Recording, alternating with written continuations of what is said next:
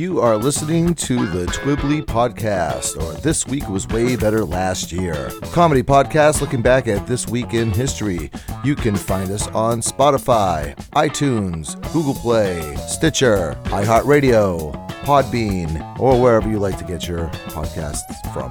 You can find us and or message us over on Facebook and Instagram using T W W W B L Y.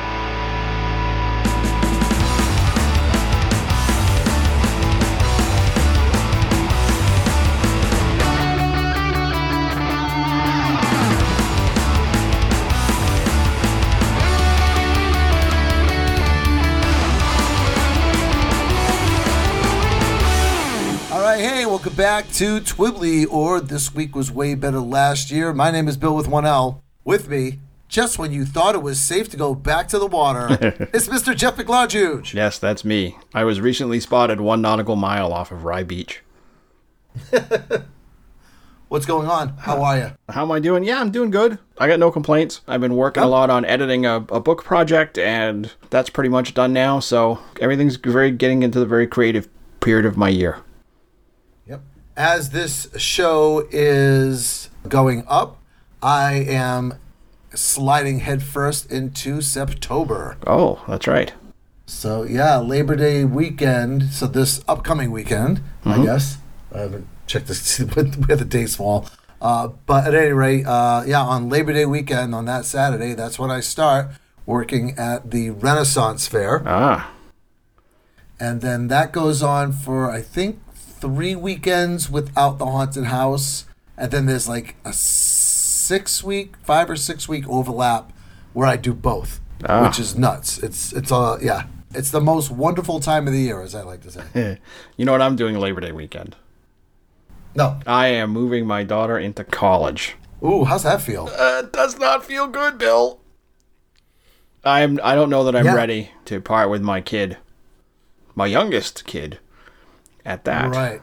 Is she going to college far away? No, like, she's only going to be it... about an hour from here at Salem State University, so I'm sure I'm going to see her surprisingly often, but sure, it's yeah. not the same. Like, she's going to be living at college for, right, you know, six or seven months of the year, and sort of the way that I imagine, because of her personality, is once she's a couple years in and is doing student teaching and is working in a school district someplace, she's gonna get an apartment, and um, that's gonna be the end of her being at home. Yeah, she's not coming back. Yeah, yeah, it's it's sort of hard to get my brain around. I've known Meg since since your since Cindy showed me uh, a picture of the pregnancy test. Yeah, I've known. Yeah, I've known, and she's always been, yeah, like, you don't have to worry about Meg. I, she's always been super uh, strong and, and self-supportive. Well, I'm not worried about her.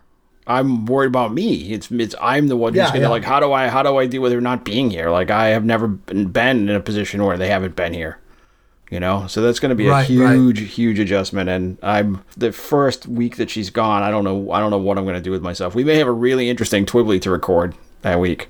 You should tell Ian. You'd be like, all right, Ian, you're gonna have to stop being a pain in the ass every once in a while just to make a, to pick up the slack around here. For the love of God, make a mess in your room, so I have something to complain about. Yeah. It's, I'll go trash Meg's room. Right. I'm, I'm a lot weirded out by that whole... Yeah, I, I, I imagine um, so. Thing. I remember over the springtime whenever Meg turned eighteen, and you were like, I don't have kids anymore. Yeah, I have roommates. I have roommates It's who don't know how to load the dishwasher. But yes, I have I have roommates. So, I mean, part of me is excited because she's going to learn... That first like semester that she's out, she's going to learn a ton of stuff about other people and how to negotiate... Yeah. and navigate the greater world, and it's going to fill her brain with great stuff. And when she comes back and she's home maybe for the holidays, she'll be a different person. And I'm looking forward to seeing who that different person is. But it doesn't mean that I, I'm not going to miss her while she's gone. Now, you were a little older when you went to England, right? Yeah, I was twenty-three when I went away to school. Yeah, but think about how your mom must have felt. You're going to see Meg on weekends occasionally. You were gone out of the country. Right. When you got back, you moved out of state. Yeah. You know, that you had met Cindy over there. So. Yep. Yep. And, uh, yeah, that was I was one who went to college and didn't come back. So. Yep. So I'm sure my mom is going to go She's going to cackle at me when I tell her that I feel bad that Meg is at college and I feel stupid for feeling bad about it. Your mom's probably going to be the last person in the world you want to call and talk to about yeah, it. Yeah, she's going to have, she's going to have no, no sympathy for me. So. All right, Ma, could you stop laughing, yeah, please? Yeah, exactly, that's exactly what it's going to be like. So how do you feel, huh? Stop it, Mom. All right. So uh, before we get into the show proper, I do have the very popular and always well-received trivia question. Hey, Jeff. Uh-oh. Hey. There is a rare event that happens in baseball called the perfect game. Yes. That is when a pitcher or pitchers from one team throws three ups, three downs every inning. Right. Nobody gets on base. No batters from the other team right. get on base in any form. Right. They don't. Uh, they don't batter. hit. They don't walk. Nothing. Yeah. Right. So the perfect game. It's a pretty rare occasion. Right. How many perfect games have there been oh. as of this recording? Ooh, I'm going to have a clarifying question at the end of this episode, Bill. All right, clar- clarifying question before you ask it is I am talking about Major League Baseball. Well, yes, I understand that it's Major League Baseball. I'm quite sure the T-ball, well, not T-ball is a bad example, but I'm quite sure the Little League uh, team down the street over here has probably had more than one perfect game. Right, but um, what I mean is, like, are we talking both National League and American League? Uh, or is it just yes. one or the other? Okay. Major League Baseball, what's been around Ma- for one hundred fifty years. Right. Well, again, both of those leagues were independent up until much closer to now than one hundred fifty years ago. That's why I asked. Ah, uh, okay. So, okay. Well, good to yes. know. All right. So, but this is going to be the week beginning August the twenty-eighth, and I believe it is your turn to start. It is indeed. August twenty-eighth, twenty fourteen. Google, the company whose motto is don't be evil, announces its Project Wing. The project was is meant to allow companies to use it to deliver products across a city or a town using unmanned unmanned flying drones. And considering those don't deliver anything, this project didn't go super duper far. Yeah, that was like an idea nine years ago, and it hasn't really, you know, come to pass. As somebody that flies a drone, right. you know, as a hobbyist, uh, I don't see that happening anytime soon. Nope. But. And I'll tell you why. Two reasons. One, Google is, I don't know how they stay in business. They they invest so much money into these like projects that are just doomed to fail. Right. Like remember the Google Glass? Yeah, I remember. Was didn't yeah. they just put out the oh that was Apple that just put out the goggles, right? But it was Google Glass. I remember yeah. software that I used for a long time, like a thing called Google Wave. They just shoved yep. that one day. I logged into it and it was gone. Yep, and then remember there was Google Plus. It was supposed yep. to be the uh, the alternate to Facebook. Yep. Everything Google does besides search engines just kind of falls apart, I guess. Although I, I do use their Maps program. I think when they chase technology, they do worse than when they come up with stuff that's new. So, like, you mentioned Google Plus with them trying to be like Facebook. Yeah, well, why would right. you do that if there's already a Facebook, right? Facebook was successful because yeah. it didn't try to be MySpace. If it would have tried to right. be MySpace, MySpace would have continued on the same sort of thing. I had a Google Plus account. I never talked to anybody in that. Yeah, ever. It was great. It was a, it was a vacant wasteland.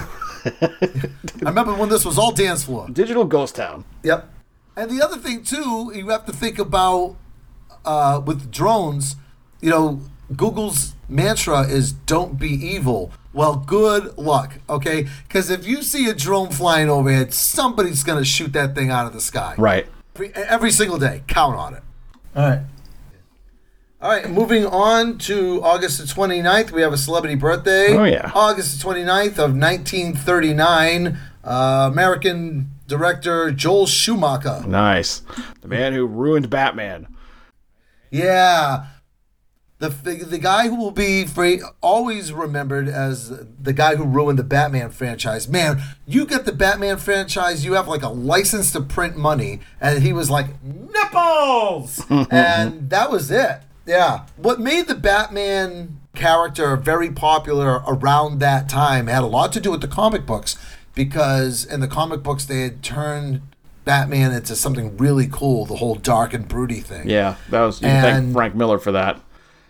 Yeah. But when Joel Schumacher took over the directing helm of the Batman films, he made it more like the nineteen sixty-six T V series. Yes. He definitely leaned more into the comic part of comic book. Yeah.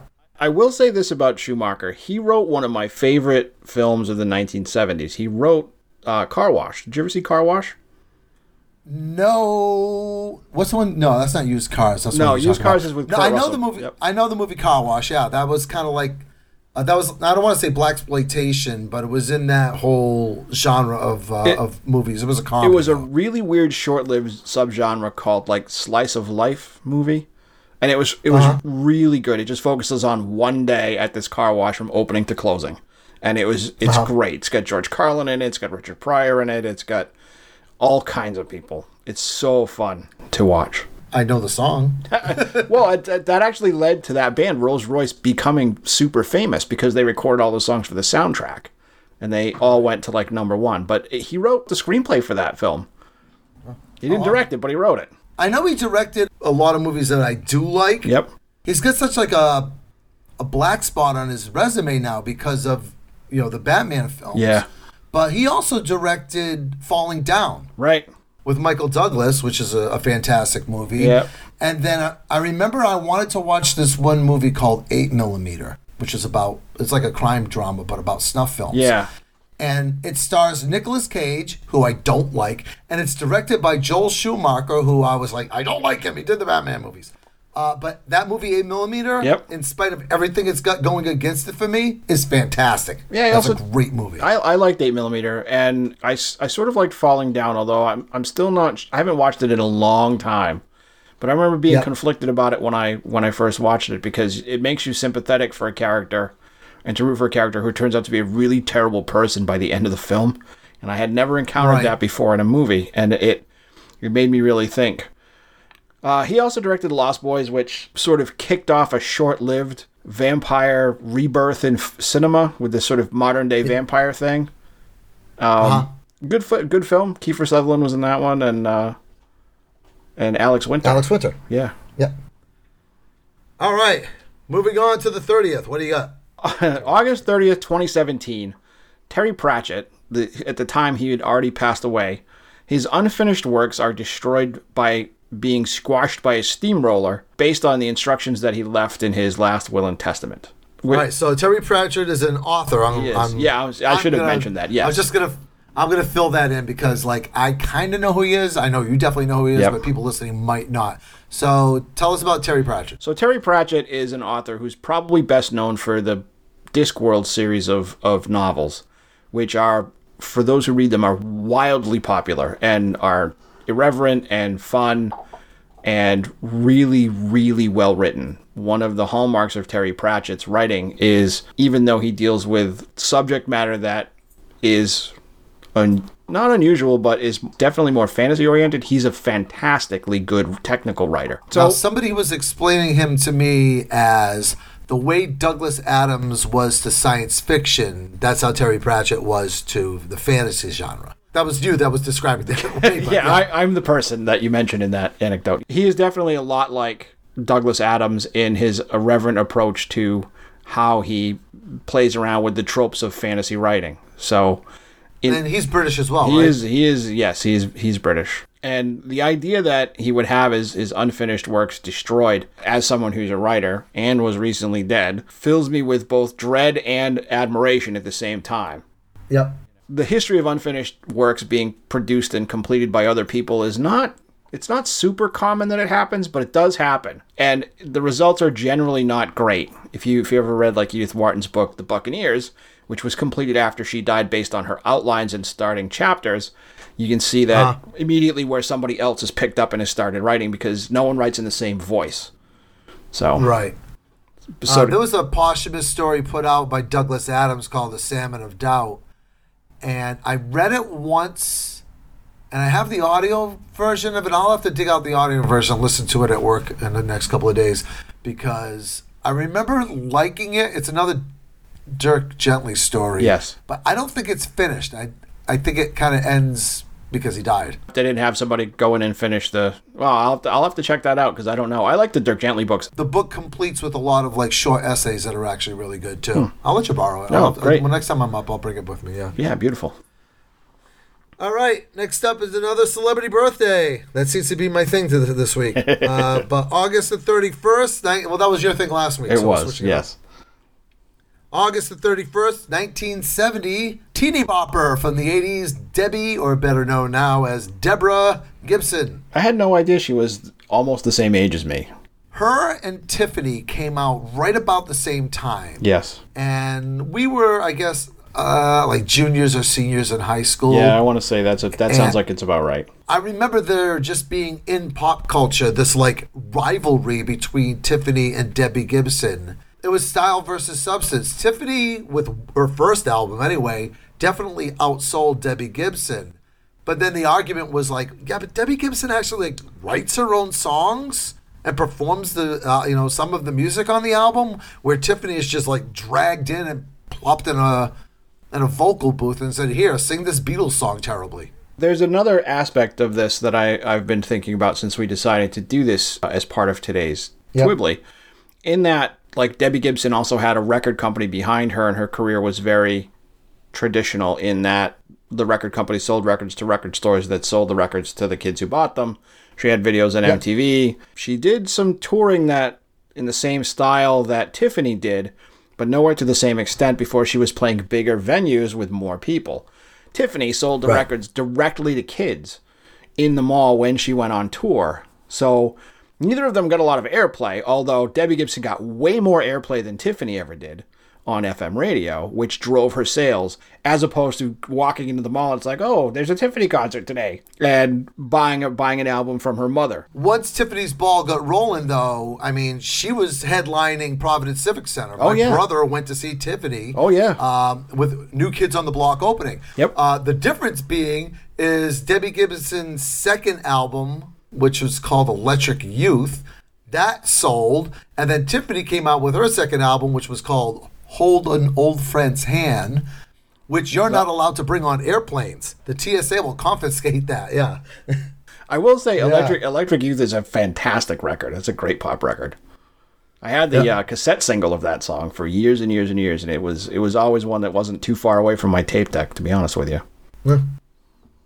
Yeah, if I had to pick, I would have picked Debbie Gibson. Not that I was a pop music person, but just the fact that she wrote her stuff mm-hmm. was uh, th- that gave her the edge for me. Yeah, I still you know say that Only in My Dreams is like the best song she ever did, and holds up even today. There was another song that she did that, like, as a kid, I would listen to it and uh, like on the radio, and the lyric is like, "I could never love again now that we're apart." It's like, honey, you're sixty.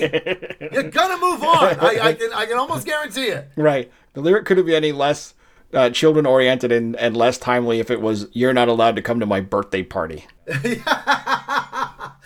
And for those of you wondering whatever happened to Debbie Gibson, she and Tiffany both act in like F grade asylum based. Terrible monster movies now. Oh, right. I think they're both in one of the Sharknadoes, like part four or whatever. The yeah, hell. They're in like Giant Crocodile versus Robot Giant Crocodile and and some other terrible ones that I watched on the Sci-Fi Channel. All right, let's go on to the first. September first, eighteen ninety-seven. The very first subway opens in the United States, it opens in North America, not even just the United States, but North America. That includes Canada and Mexico, and that's in Boston. Uh-huh. That's the T. Oh, no kidding! No kidding! The oldest subway that's, system. Wow, in, that, in, yeah, North America. Yeah, that's really hard for me to get my head around. That the T system in Boston actually predates New York subway system. Yep, it does. Wow, no kidding! What year was this? eighteen ninety-seven. eighteen ninety-seven is probably the last time they cleaned the bathrooms over at the Red Line, too. Yeah, yeah, I would think. Um, the Braintree Station. The Brain, Holy cow. Yeah, so I had no idea that, that, one, our subway system was, was that old, and two, I had no idea that the oldest one was in Boston. And I one of the joys that I have when I go to Boston, like with Meg or Ian or even by myself to go to the museums, is I enjoy riding the subway. I think it's an interesting and fun way to travel. I do, too, because... each color has their complete personality of yes. the kind of crazy that you get. Yep. The Red Line and the Orange Line, uh, for those who don't know the area, Red Line is south of Boston, Orange Line is north of Boston. They have their own different... clientele? Categories of crazy, yeah. I remember riding on the Red Line, you know, from Braintree, which is the very last stop, mm-hmm. all the way to the Green Line in Boston. Right. At, uh, you know, the city itself. And there was this man who was of a nationality not renowned for their facial hair. Mm-hmm. How's that? And he is sitting down with a handheld mirror, and he is meticulously shaving dry his upper lip the entire run.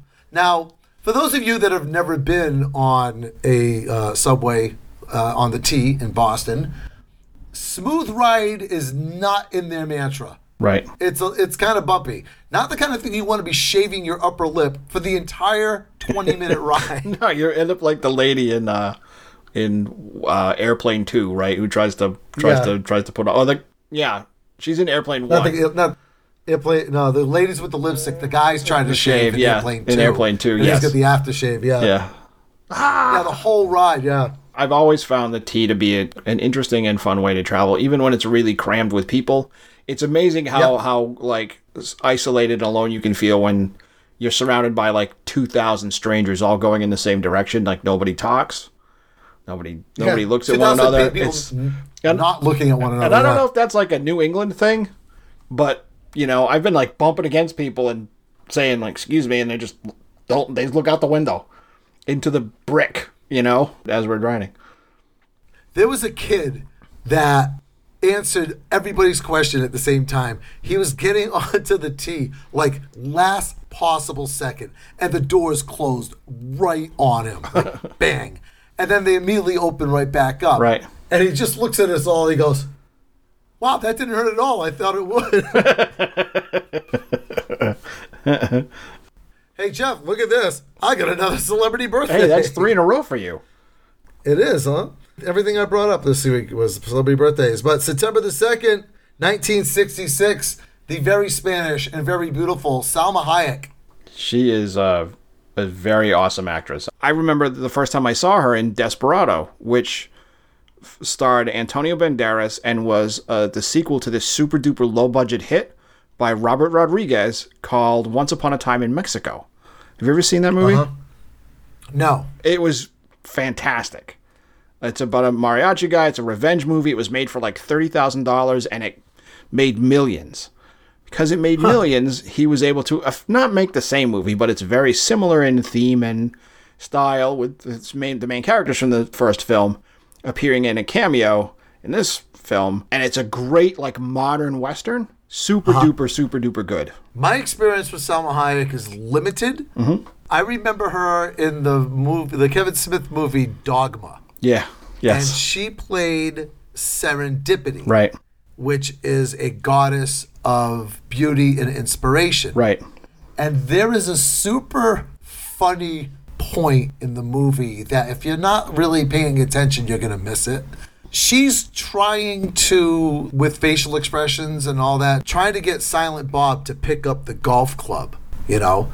And she's like, you know, gesturing towards it by nodding her head and stuff. Right. And he's looking at her like completely confused, like, I don't know what you're talking about. And like, how stupid do you have to be that the literal goddess of inspiration can't get you to pick up a golf club? And then, I remember that scene. Yeah, it's such a great joke that I think kind of flies under people's radars. It's yeah. really funny.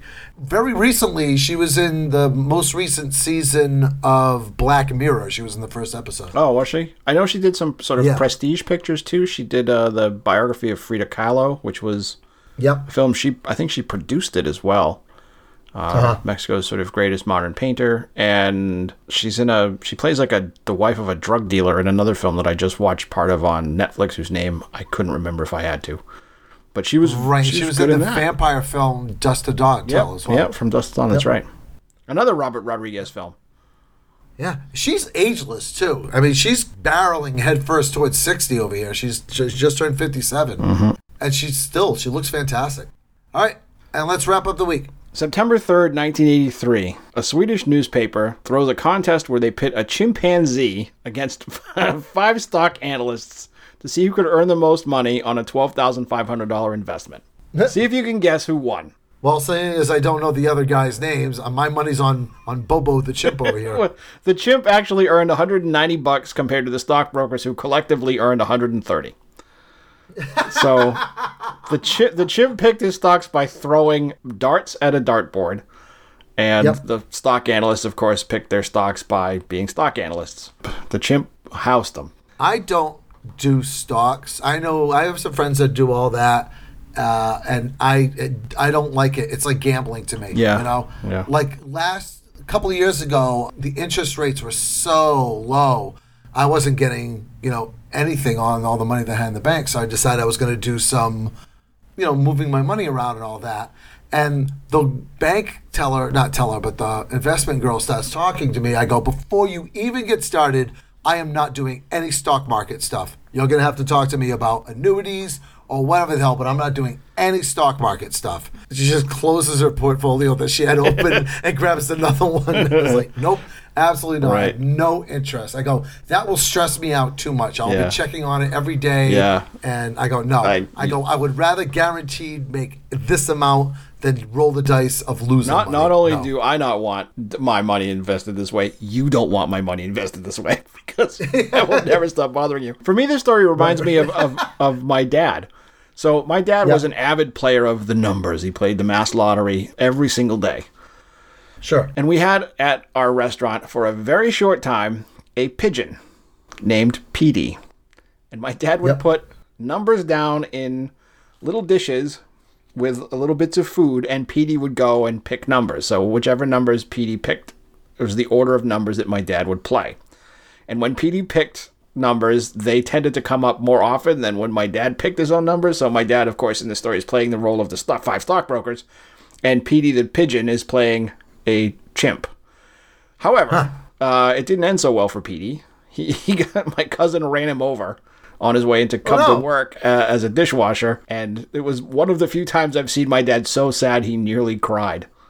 Oh no. Because Petey the pigeon was run over in the parking lot. And I don't know if it's because he was... You ran over my meal ticket, you asshole! Right, exactly. I was gonna I was gonna retire with that pigeon. When I think of whoever, Jan or Ol- Olaf at the Swedish newspaper who put the chimpanzee versus stockbrokers thing together, I'm sure they were yep. thinking like, uh, yeah, if the chimpanzee is good at picking stocks, we will have him do our retirement plan. He shall do our four oh one k with the K in parentheses for undisclosed reasons. All right, so that wraps up the week. We're going to get on to our uh, famous uh, weird-ass holidays. Mm-hmm. All of you on August the twenty-ninth can celebrate International Bat Day. Squee! So you're sure, though, that it's the bat that flaps and has eats mosquitoes and or drinks blood? Not the bat yes. that the baseball players swing when they try to play a perfect game. Nope. It's the winged mammal that was a big source of blame for the whole COVID virus thing. Huh. Uh, yep, that's that's the day we celebrate the COVID pa- pandemic. Well, that, International Bat Day. It, make, it makes sense because, the, you know, I'm sure the theme song is na na na na na na na Bat Day. Na na na na na yep. na na. Yeah, everybody's going to leave out milk and cookies for Batman who comes down your chimney and dispenses justice. Uh, milk, cookies, and a tied-up penguin. They actually do, right around that time of the year, too, down in Texas. I'd be interested to see it. They do bat tours. Yeah. There's this series of bridges where all the bats kind of, like, hang out, like millions of them. Yeah. And I guess if you're terrified of bats, that would not be the thing to do, no. but I'd like to see that. If I had some spare time, which I never do, and some spare money, which I have even less of. And it's like, what would I like to do with my day? Let's go look at a giant pile of bat droppings, like a, a mountain yeah. of guano and domestic beetles. Guano. Hooray. All right, we got a, uh, another segment we're going to try out this week. Uh, this is the News of the Weird, yep. a newspaper article by the same name. Uh, so it's just a weird-ass news story from this week. So uh, on August thirtieth, twenty fifteen, British director Missouri Williams, and that's his name, uh, brought an adaptation of Shakespeare's King Lear to the London Courtyard Art Facility for a one-week run. He was the only human actor staging this play. The rest of the whole cast was all sheep. Uh-huh. Yeah. He wasn't a full-time uh, shepherd, part-time play producer? I don't know what he was. Oh. It's, they don't answer a lot of my questions here either. Uh, so the pivotal character, the pivotal character of this play, uh, Lear's daughter Cornelia, uh, famously withholds flattering Lear, yes. thus foregoing inheriting the kingdom. Right. And her silence, her silence forever tortures Lear. Right. And of course, silence pretty easy to you know pull off with a sheep. Uh, they're not very vocal characters. Um, well, I don't know. They're. I'm pretty sure their acting's pretty mad. Yeah. Only you would say a joke like that. Yes, I, so, I had uh, to do it. This though. act, uh, uh, the actor in this play, whose name looks like somebody dropped a Scrabble bag on the ground. I'm not even going to try to say it. We'll just say his name is Al. Uh, so Al admitted that there is an element of unpredictability with the sheep. You think? Yeah, but also said that they're always on time, they're pretty calm, and they don't have a lot of fee demands. And they bring all their own sweaters. Yes, they do. All right. That was sheerly terrible. Have you, that's a good one. Have you ever seen King Lear, just out of curiosity? No, I haven't. It's a really good play. I mean, I'm sure seeing it with sheep playing all of the the characters who aren't the king is tough, but uh, yeah. it's it's a it's a it's a really good play. There's a, a Japanese version of it called Ron, which is worth checking out if you don't want to go find a company that's doing it. Deal with whole- If you don't want to deal with all those English words, right? Yeah, it's not so much that. It's just like I don't think there's a good film version of it that's been made. Other, I don't want to see a movie in language one. I understand. Are you nuts? Well, anyway, it's it's worth seeking out. Would you say it's the best movie ever, or would you say it's the worst movie ever? Jeff. Bill. Uh, so, we're, yep, we're going to do a, a worst movie ever this week. And some years ago, this movie became my watermark for bad movies. Yes. In the eighties, there was a horror movie that was often talked about, but I had never seen it. It is called Chud. I remember the full-page ads in Fangoria for this movie when I was a kid and thinking, yeah. This is the greatest thing I could ever see. Well, the movie has a one and a quarter million dollar budget, and I'm guessing most of that went to advertising because I'm pretty sure this, yeah, this movie is something else. Beneath the city of New York are living catacombs, an endless maze of subterranean tunnels, unfit for anything human, unauthorized for anything experimental. Hold it! It's not moving up ahead at the tunnel! And unlikely to bring anyone down there. So, they're coming up. Chud. Check your basement and your bathroom. Keep off the street and try to hide. But remember, the dark is their place. The night is their time. And tomorrow, the only things living in the city of New York will be Chud. Chud. Cannibalistic Humanoid Underground Dwellers. Chud. They're not staying down there anymore. So I bought this movie as a part of like a four-pack because I had never seen it and I wanted to see it. So I bought this like four-pack of movies and it was in it. And I invited my friend Bob and his wife over to watch it. And Lauren fell asleep during the movie, which is uh, no surprise to anybody. She falls asleep. Yeah, she's like a narcoleptic almost, right? She may as well get a Dreamcatcher tattoo and just get it over with. But at any rate. So, uh, Chud is allegedly stands for Cannibalistic Humanoid Underground Dwellers. Now, I got a lot of problems just with the semantics of this movie. Right. Because if they're cannibalistic, that means these monsters eat their own kind. Yes. And? Yeah, I mean, nobody gives a shit about earthworms. They don't make horror movies about them. Yeah, that's very true. Unless you see the movie yeah. Worms, which is about yeah. worms. A, yeah. a nineteen seventies so, eco horror movie. So you and I just both watched this movie recently. We did. And y- I tell Jeff he needs to see this movie so we could do the review of it on the show. And then you send me a text message and you're like, is this the right movie? Is this the movie that you hate? Because apparently you liked it. I, I actually, I did. I was, there were three, your there were three. Taste is in your asshole, Jeff. There are three things that surprised me in watching Chud. Now, I'm going to preface this by saying when it comes to bad movies, like I have seen the worst of the worst. I have seen the worst. So have movie. I. The worst movies. I, some of those movies went to Chud. Some of those movies I have shown you yes. when you've come to visit me in my house. Before you go through the three things that surprise yeah. you, you can probably summarize it a little bit better than I sure. can, because here it is. Here's, I have a hard time maintaining interest in this movie. Here's the summary. Uh, homeless people have been disappearing for a few weeks. No one cares until non-homeless people start disappearing. As the film opens, a lady walking a dog gets uh, snatched by something that's under a manhole cover. That woman yep. turns out to be the police captain's wife. So he has this like desire, he has this need, this personal desire to find whoever it was that killed his wife and her dog. Yep. It turns out, it, it, this I'm going to do a very short summary. The government has been storing radioactive stuff of some sort, I'm saying that with air quotes, in the sewer system, and the people who live in the sewer system are mutating into these monsters that then eat people.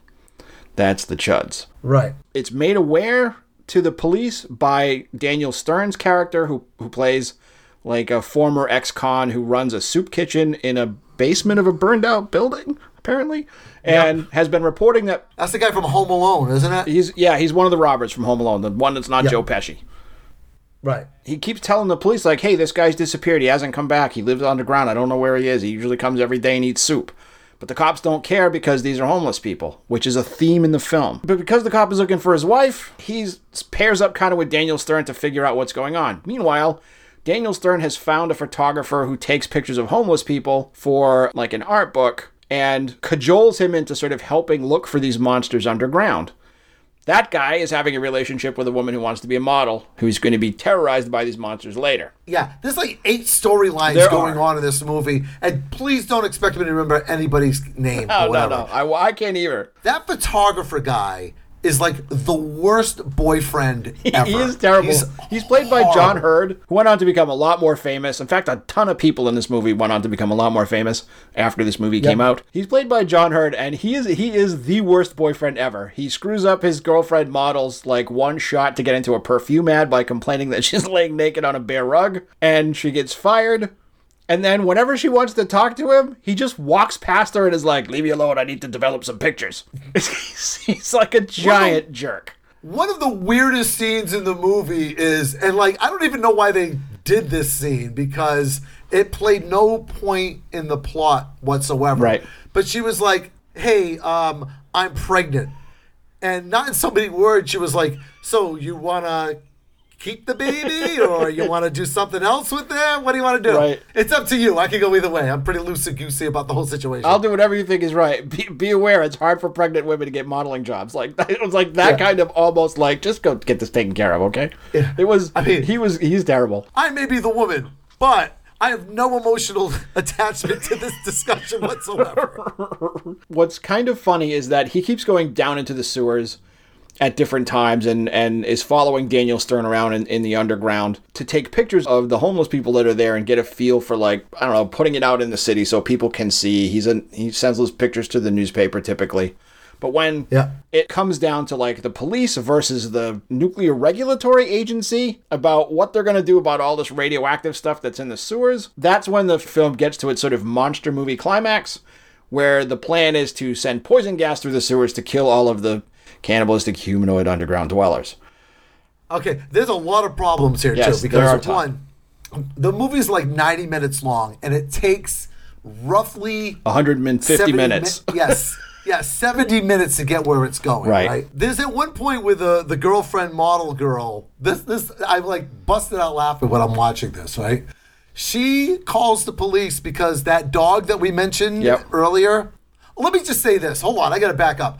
The movie starts out with this like long shot of uh, a woman walking down the street of like obviously like a New York street, completely vacant except for her and her dog, and you're like lingering over the manhole cover. Right. And then you just see this like creature hand come out of the manhole cover, grab her and the dog, and just drag her underneath. Yes. That movie starts out strong, and then nothing happens for another hour or so.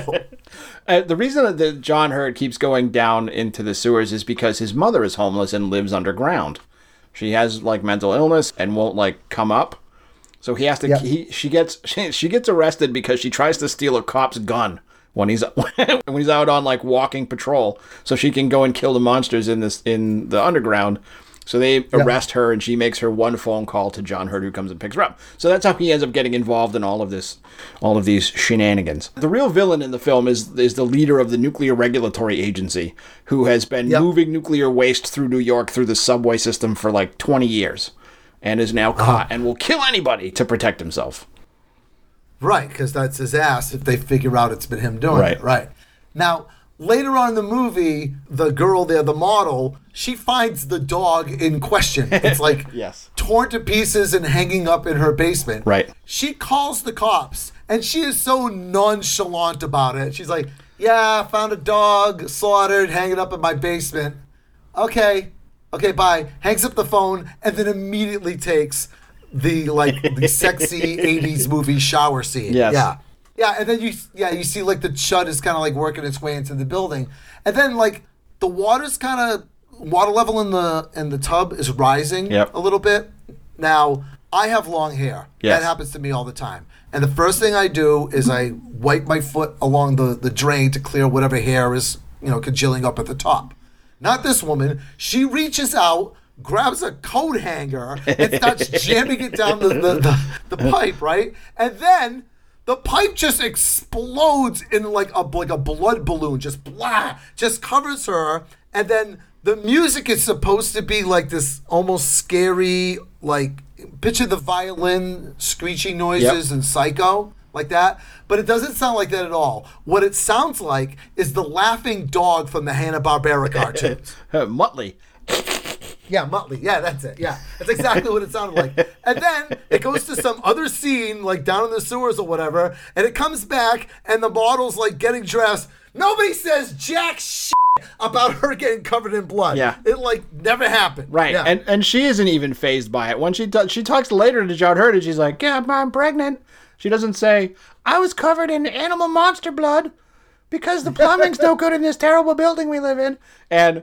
there's a point later where the monsters come in to the apartment where she lives, and she's able to sort of sneak around them and get out. You're missing something awesome, dude. She kills one of the Chuds. Yes. She pulls out a freaking sword. Yep.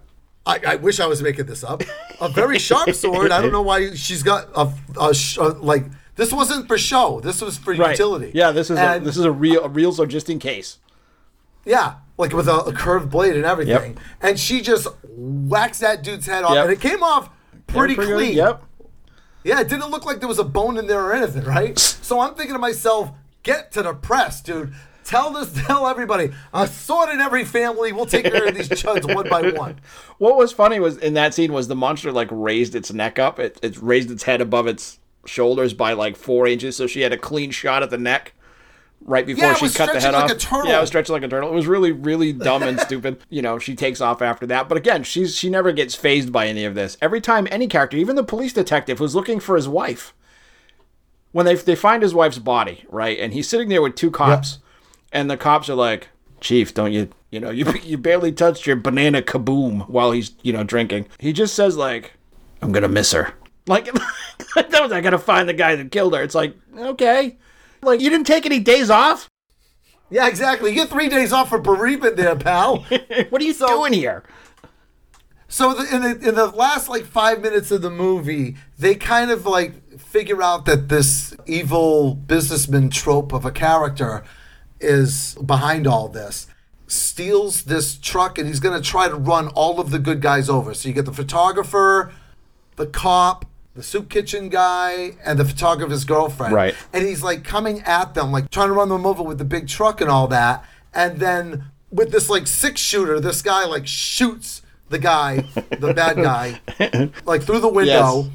Yes. Directly directly the, in his heart, it immediately kills him. Yes, exactly. Yeah, perfect, right? And then the front tire of the truck, like, kind of, like, falls into an open manhole cover.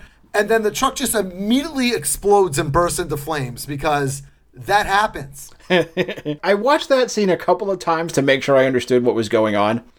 And I, I had to back up about twenty minutes and take notes about the plan that they had to kill the Chuds. And at first I thought yep. they were putting poison gas into the sewers, but it wasn't. They were just putting gas, like natural gas. So, okay. So but I don't know how the whole like city block didn't go up into a gigantic fireball.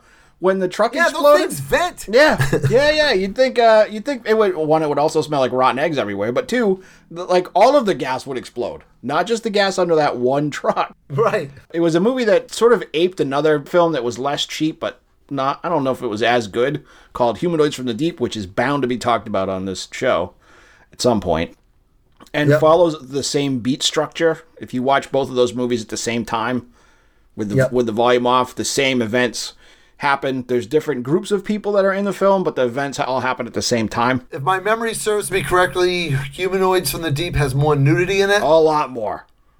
All right, we should have watched that one instead. But the whole thing with Chud, and whenever I watched it for the first time, the thing that upset me the most about it is when that truck blows up, that's the end of the movie. Right. It's like, uh, gee, there's still a problem with these cannibalistic humanoid underground dwellers yeah. killing everybody. Yeah, they don't even know if they get them all. That's the yeah. that's what they're like, oh, well, I guess they're all dead. That is not the natural conclusion of the movie. The yeah. real monster was the guy from the Nuclear Regulatory Agency. Well, before we yeah. before we finish up with this film, like I said, a lot of people starred in this movie that went on to become a lot more famous. So let me run down the list yep. of who's in the cast and sort of where they're sort of from. So there's John Heard, who went in, he was the father in Home Alone. He was the yep. villain in Big. Do you remember Tom Hanks' movie Big? He was yep. the executive at the toy company that wanted the kid out. Daniel Stern, we've talked about. He went on to become popular in the second Banana in Home Alone. So he and John Heard were both in the same movie, Home Alone. Yep. Uh, Christopher Curry, who was a character actor that was in Raising Arizona, is in this. Michael O'Hare, who was Captain Sinclair on Babylon five, was in this.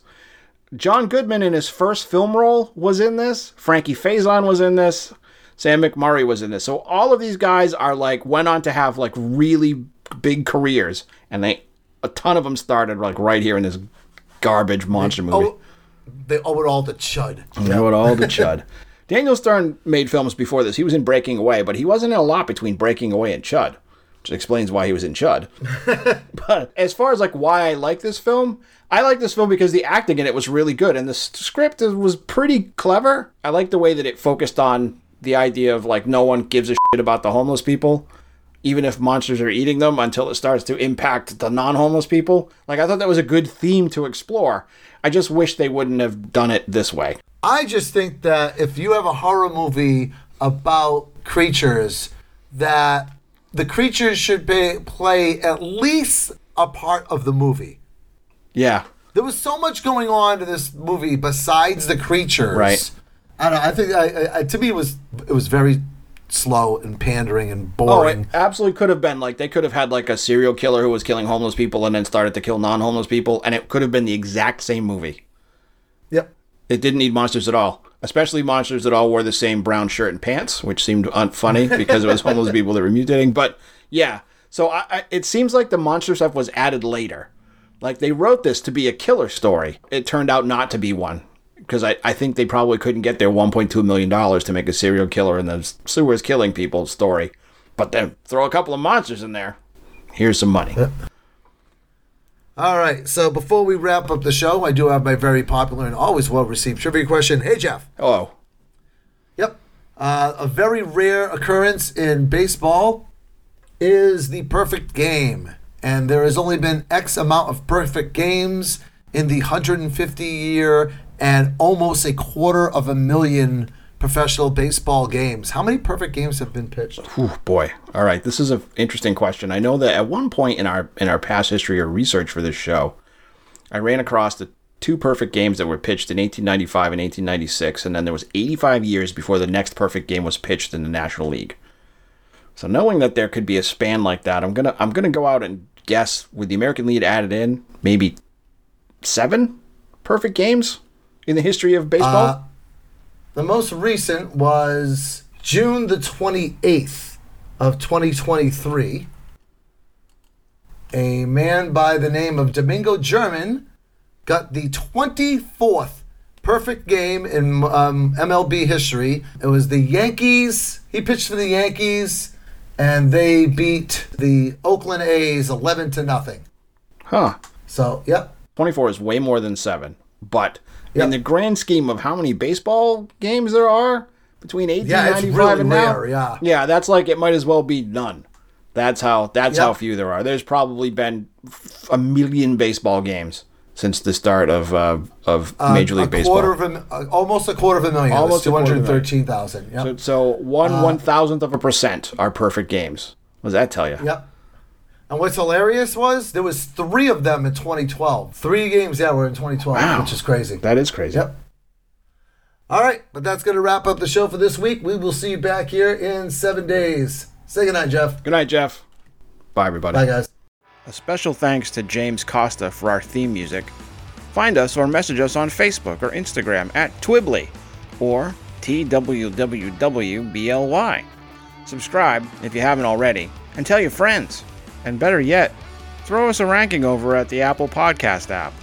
A five-star ranking.